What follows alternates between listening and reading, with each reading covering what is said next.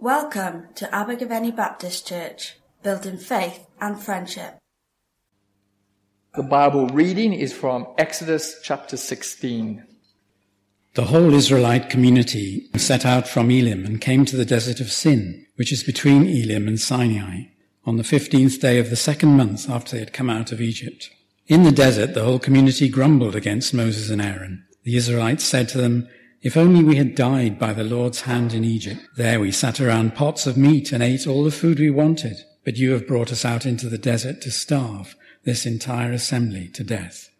Then the Lord said to Moses, "I will rain down bread from heaven for you. The people are to go out each day and gather enough for that day. In this way I will test them and see whether they will follow my instructions. On the sixth day they are to prepare what they bring in, and that is to be twice as much as they gather on the other days."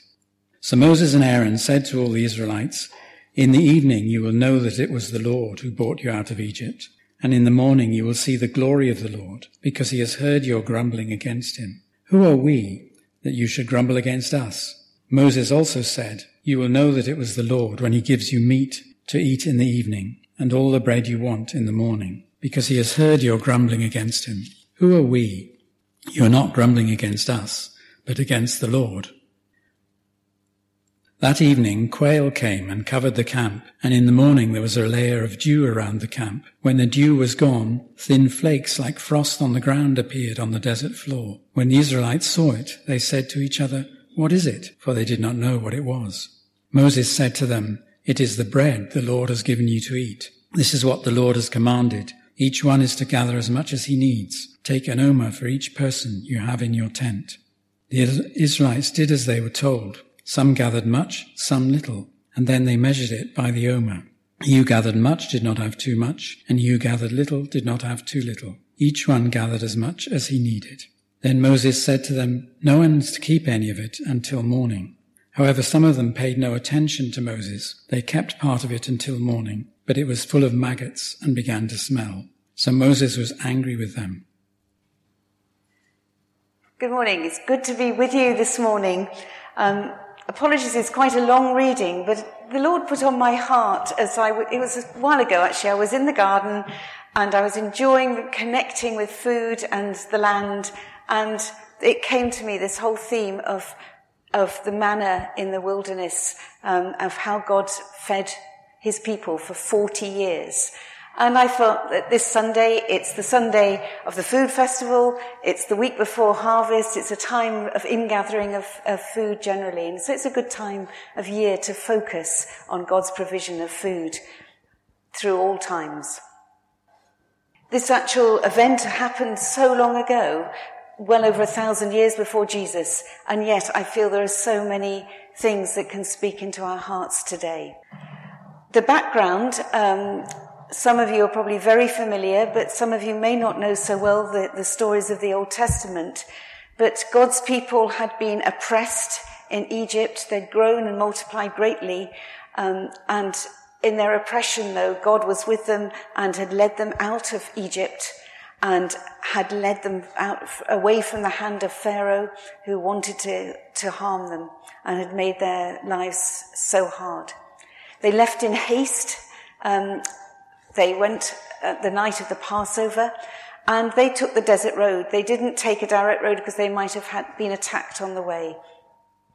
But as they went through the desert and came to the Red Sea, wonderfully that parted for them. So they saw God's hand upon them in so many amazing ways.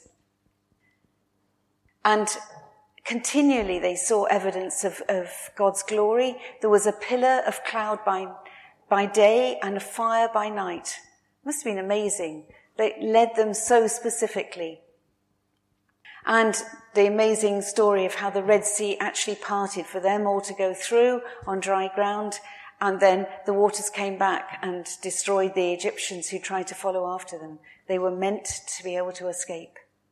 And at that time, they really did put their trust in God, and they feared him. At the very end of chapter 14, it says, the people feared the Lord and they put their trust in him and in Moses, his servant.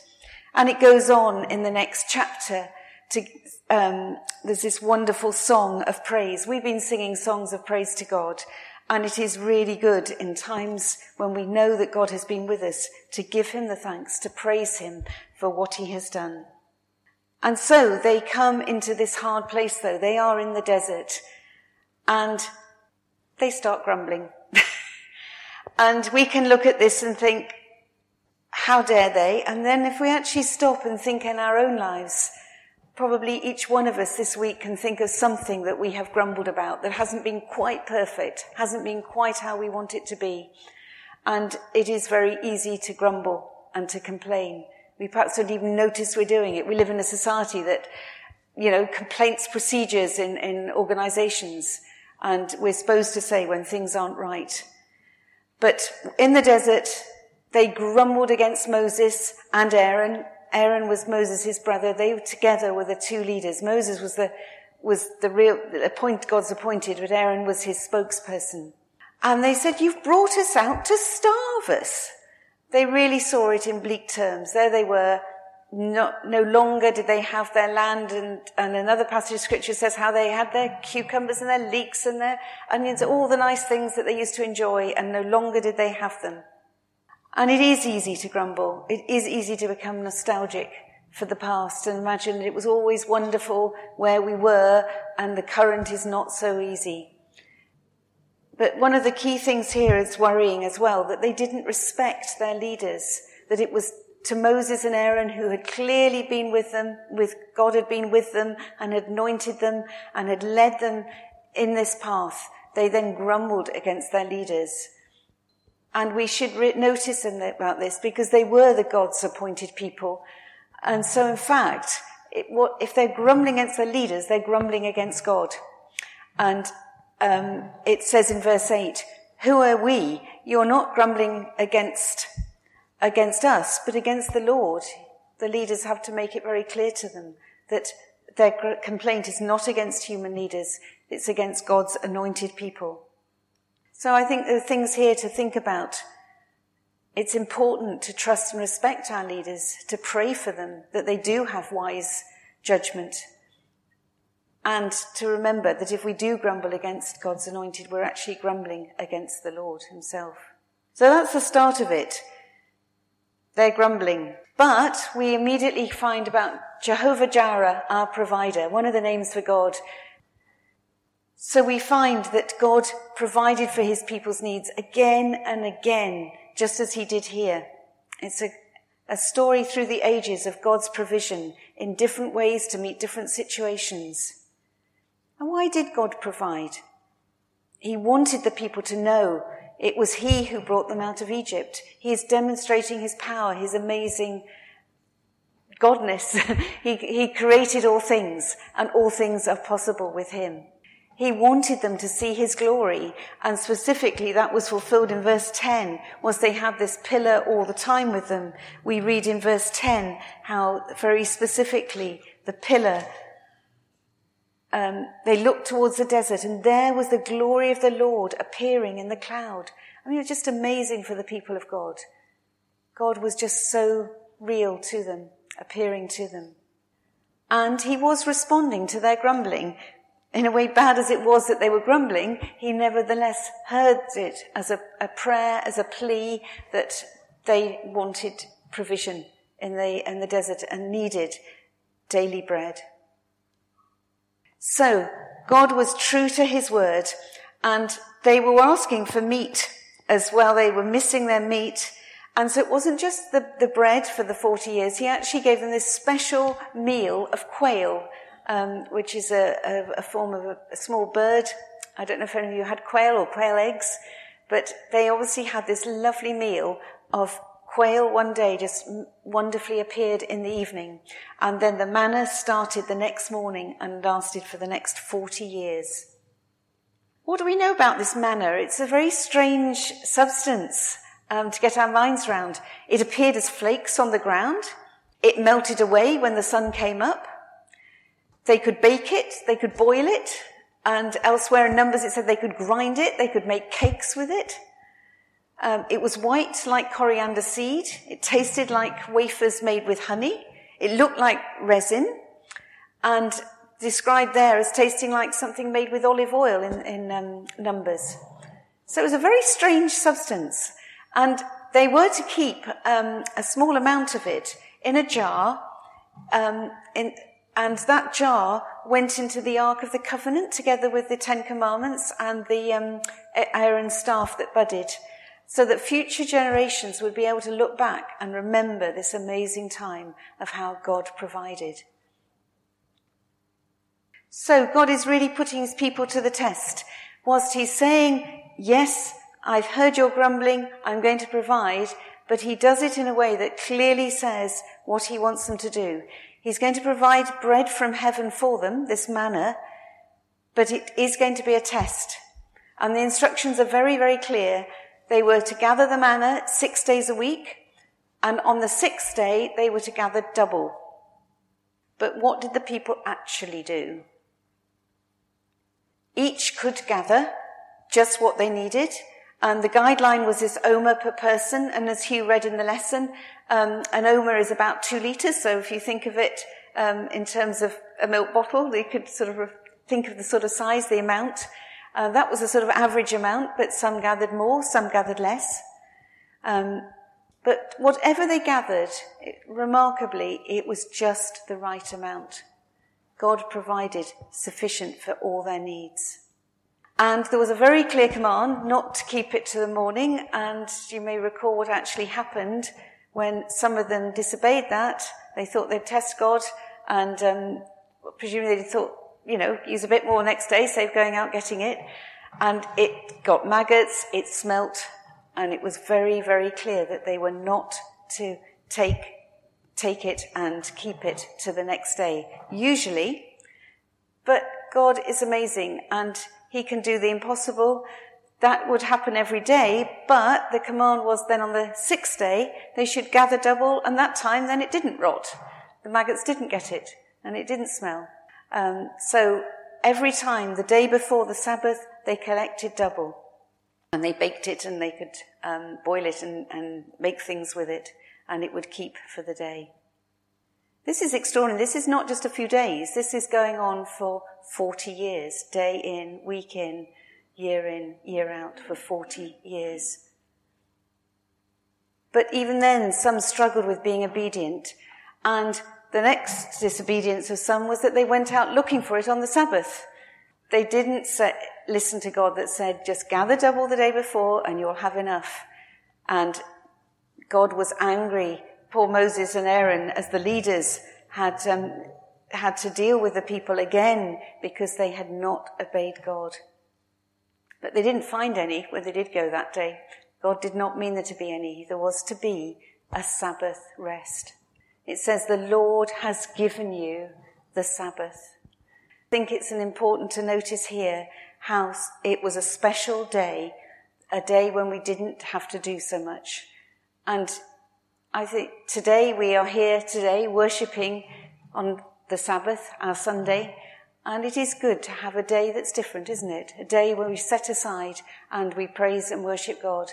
And perhaps it is good too that we clear aside some of the mundane, the everyday things, that we can get those done in the 6 days and have one day where we rest, where we can meet with God and be with his people as we are now.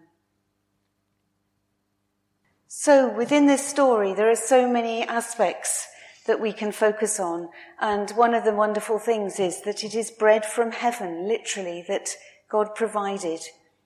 And we read in Deuteronomy chapter 8, verse 3, it says how God fed his people with the manna for the 40 years.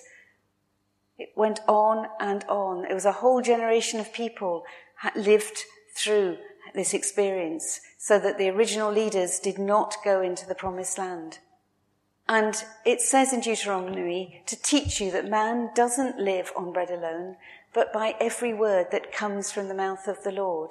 And does that ring bells with you where else that verse is quoted? Jesus, when he was tempted in the wilderness, when the stone could be turned to bread, he quoted that verse. Man doesn't live on bread alone. And it reminds us that bread sustains, but it doesn't guarantee life. That's a gift from God. And in verse 4, it says, I'll rain down bread from heaven for you. And Jesus himself then so much parallels this and picks up this teaching in John chapter 6, where we read, Jesus is the bread of life. He calls himself the true bread from heaven, and then he calls himself the bread of life. Jesus is the one who gives us true life, and if we come to him, we will never go hungry. So if we eat ordinary bread, we need another meal. We do need bread to live, but Jesus is the one that feeds us with eternal life. How are we coming to him, the real bread, to feed on him by faith in our hearts? And another lesson I feel that we can bring out from this story is not to grumble, to turn the other way. And I think the antidote to grumbling is to count our blessings.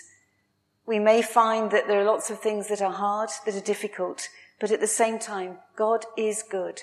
And each one of us has experienced many different things that we can give God thanks for and can see as blessings.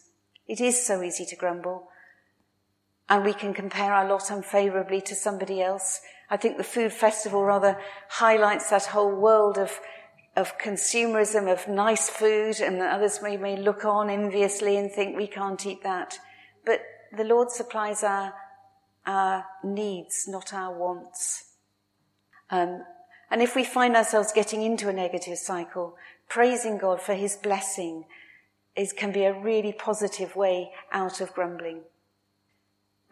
We have enjoyed many blessings, and we are enjoying many blessings from God. So look afresh at your situation from God's perspective and from a global perspective. We live in a land here where we have many advantages that people in other countries don't have. And I want to focus on that in a minute now. And another antidote is just to rejoice. Jesus is the bread of life, and he has given us life, the most precious gift of all. I don't know if some of you have come across this, but I think it's quite helpful. Imagine, if you can, that the world is reduced to a room of 100 people, but it makes it more tangible rather than thinking of 7 billion people, which are so many in the world. But if a room is represented by 100 people, 26 would be children, 74 adults. Of those, 8 would be 65 and older. Obviously, in our country, there's a lot more, but this is the global figure. There would be 60 from Asia, 15 from Africa, 14 from Americas, and just 11 from Europe. 33 would be Christians, 22 Muslims, 14 Hindus, 7 Buddhists, 12 with practicing other religions, and 12 who wouldn't align themselves with a religion. And these are the ones that can humble us in a minute. Oh, one more. 5 would speak English, 12 Chinese, and then there's many other languages in the world. 83 would be able to read and write. You're all able to read and write here. 17 would not. 7 would have a college degree. 22 would own or share a computer. 77 would have a place to shelter from the wind and rain. 23 would not. 1 would be dying of starvation. 15 would be undernourished. 21 would be overweight. 87 would have access to safe drinking water. 13 people would have no clean, safe water to drink. We live in a very uneven world. And as I was preparing and thinking of counting our blessings, do some of you know the old song that goes, "Count your blessings," and goes, "When upon life's billows you're tempest tossed, when you're discouraged, thinking all is lost, count your many blessings, name them one by one, and it will surprise you what the Lord has done." And it's good sometimes just to stop and count our blessings and be surprised just at what God has done. And as I was preparing this about God providing, I had an email come in that I just felt was so appropriate to share. It was from the director of the CEO of Tear Fund, and he shares this amazing example of how God provides. And I've talked in churches before now about the situation The Syrian refugees are in many different countries, particularly Lebanon. There's about 1.5 million refugees at the moment in Lebanon. And this is a story taken from there. The CEO was talking to a pastor, and this church, just 7 people in 2003, and now it's a 300-strong church. And it reaches out with unconditional love, prioritizing people in the most extreme need. And this is a story about Nadia, one of the church members. She'd been separated from her husband. She was still in Syria. She was struggling to provide for her 3 children. One night she had a dream in which Jesus appeared. He was holding all the family in his hands, saying that he was going to provide for them. The next morning she left her home. The house was still locked on her return. However, to her astonishment, the cupboard that had been empty was now full of food. She called her husband, wondering how she could explain what had happened to him, And before she could say anything, her husband told her how he'd had a dream where Jesus was providing for all their family needs. The whole family are now reunited, and one way or another, their needs continue to be met. But isn't that an amazing story of God's provision? So we read in the manna for 40 years in the wilderness. Jesus fed the 5,000. There are many stories of where God's provision of food is amazing. But other times, he uses us to play a part in meeting those needs. So can we play a part in providing for God's people? So not all stories are so supernatural as this story about Nadia. At times, God uses his people, to supply the needs of others. And the challenge is to pray about it, to be open to where we can help others in need. So do think about supporting the food bank. You've been told there's the list of items you could provide for that. Do share the frugal lunch together, and don't grumble that it's a small lunch. We have much provision all the time. We have more than enough. I think having lived in Nepal, it was a very humbling. Most people just ate bread and rice and lentils every day. That was their daily meal. And it met their needs. It didn't meet wants of excess, but it met their needs. And you can be well nourished on rice and lentils every day, just as they were well nourished on manna in the wilderness. And sometimes we just so want the extra, don't we? And it's hard to be satisfied with less. So do consider too the needs of the greater world. Support Tear Fund, Christian Aid, all the other Christian organisations helping to make a fairer world. And Tear Fund's focus this year is specifically on sub-Saharan Africa, because food is always so scarce there. I love coming back to this passage. In verse 18, it says, "He who gathered much did not have too much. He who gathered little did not have too little." So can we aim to model that situation that we can create within the body of Christ, that sense of sharing, so that the needs of those around us are met? So to conclude, let's pray that God can keep us from grumbling, that we may respect and listen to our leaders, that they are God's appointed. And are we seeking actively to obey God's commands, or are we like the people of Israel that just had to tweak things and think that they could go out on Sunday and on the Sabbath and pick the manna, or that they could leave it longer? Are we actually looking to obey God's commands for our life? Is our trust in Jesus the bread of life? He is the one that gives us true life. May we feed on him. Do we indeed count our blessings one by one, so that it can surprise us what the Lord has done? And do we trust God to truly provide for our needs? And then do we look out? Are we seeking to help meet the needs of others around us, locally, nationally, globally? Let's have a minute in prayer when we can bring our Prayers to the Lord as he speaks to our hearts. A moment of silence.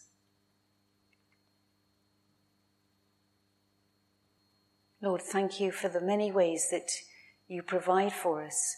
Thank you for this wonderful account of how you provided the manna in the wilderness.